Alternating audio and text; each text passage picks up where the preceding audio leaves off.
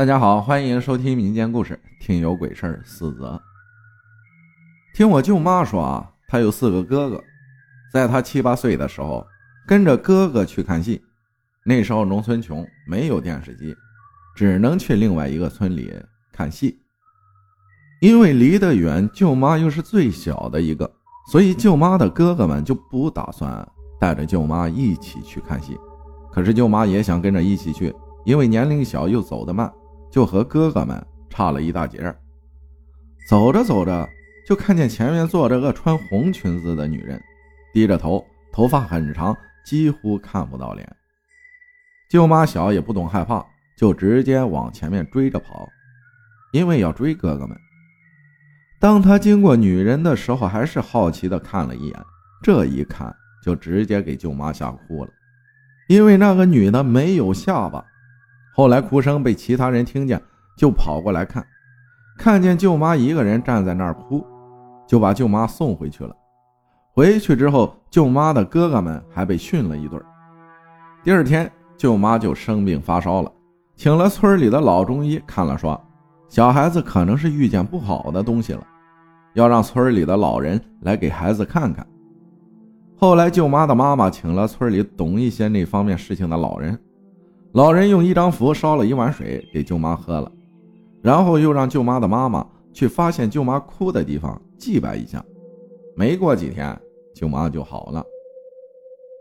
还有，我和我老公也遇到过一件很灵异的事情。那时候上初三，和现在的老公，也就是我那时候的男朋友一起遇到的。我和老公还有他的一个同学一起去我们那儿的假山上玩。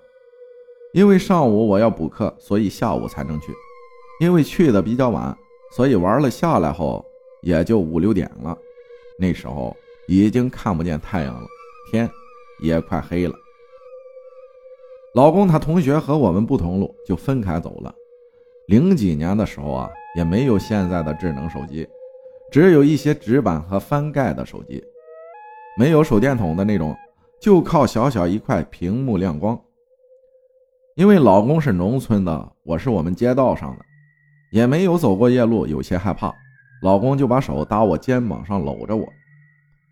本来这条路住的人就很少，所以周围呀也没什么房子，还要经过几块坟地。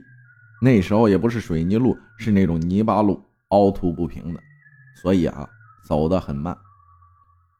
走着走着，老公突然就把搭我肩膀上的手用力的往后甩。我问他干什么，他说没事因为怕我害怕，所以第一次没告诉我。他说没事呢，我也没多想，因为第一次走夜路，既觉得刺激，又有点害怕。然后又走了一会儿，老公再一次甩手，还一边甩一边大骂。当时我心里就很慌了，但我也没有表现出来，只是老公拉着我走得更快了些。后来经过他外婆家。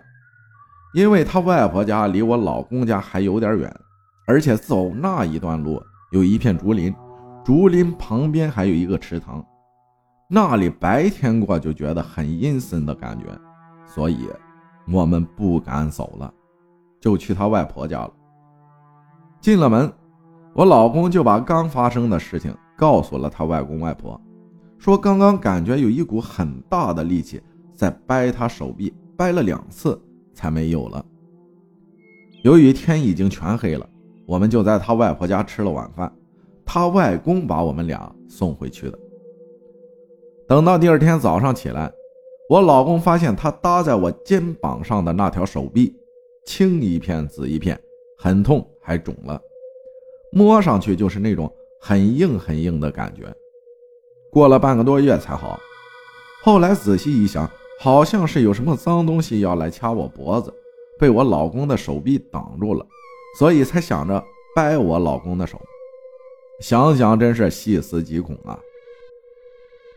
还有一个是我们家对面的邻居遇到的灵异事件，因为那时候农村夏天很热，就喜欢在家门口摆张凉席乘凉，自然来坐着玩的邻居就喜欢坐一块聊天。邻居家的孩子和我一般大。那时候都只有五六岁，但他小孩是我外婆带大的，所以晚上要把他背回他外婆家去睡。那天大概九点多钟，邻居女邻居一个手背着她的儿子，另一手拿了半块西瓜，准备送去外婆家，因为他外婆家是在老街上，要去老街就要路过一个粮站。那时候关于粮站的鬼故事还是蛮多的，这里就不细讲了。邻居背着他儿子准备上台阶，因为要上大概十层阶梯。天又黑，只看得见一些模模糊糊的影子，所以上楼梯的时候就靠着墙边上慢慢走。刚上两步台阶，邻居就看见最高台阶那儿站了一个人。因为天黑看不清，所以就应该是看见个人影。由于背着小孩又拿着西瓜，天又黑，就怕不小心撞到，所以就打算先等那个人下来，再往上走。但是邻居等了很久就没见那个黑影动，就问了一声：“走吗？”那影子也不说话也不动，还是那样站在那儿。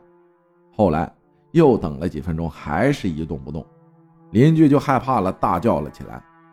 周围的人听见了，开灯就出来看。灯一开，邻居发现那个人影不见了，自己吓得也不敢走了。邻居老公赶来，把他和儿子送了回去。第二天。他就和我外婆讲了这个事情，到现在那个邻居都不敢一个人走那一段路了。在学校也发生了一件很诡异的事我们学校是在一座庙上建设的，那时候上高中住校，一个宿舍住十二个人，宿舍没有独立的卫生间，所以只能经过操场去到另一边上厕所。操场的中间是一个石头砌成的大舞台。听说那个位置就是庙的主殿，舞台旁边有两座大石狮子。每次经过去上厕所，就感觉那儿阴森森的。有一次晚上下了晚自习，洗漱完大概十点半左右了，宿管老师来检查人员，准备关灯睡觉了，发现我们宿舍有一个女生没在宿舍，就问去哪里了，我们都说不知道。老师说让我们去厕所找找，看在不在。我和两个女生就一起去看了一下，没在厕所。后来又上教室去看了一遍，也没有。因为晚上我们都是要锁校门的，所以她应该没出去，就在学校找。找了很久才发现，那个女生坐在舞台边上的石狮子旁边，把她扶回宿舍也不说话，目光呆滞。就以为他失恋了，或者有什么事情，就问他怎么了。刚开始一直不说话，这时候啊，学校也熄灯了，所以宿舍只能打手电筒和点蜡烛。我们呢都躺床上了，那个女生却一直坐在床上不动，就很关心的问了一下，：“快睡觉吧，明天还要上早自习呢。”她还是一动不动，不理人也不说话。本来呀也没觉得有什么，就不管了。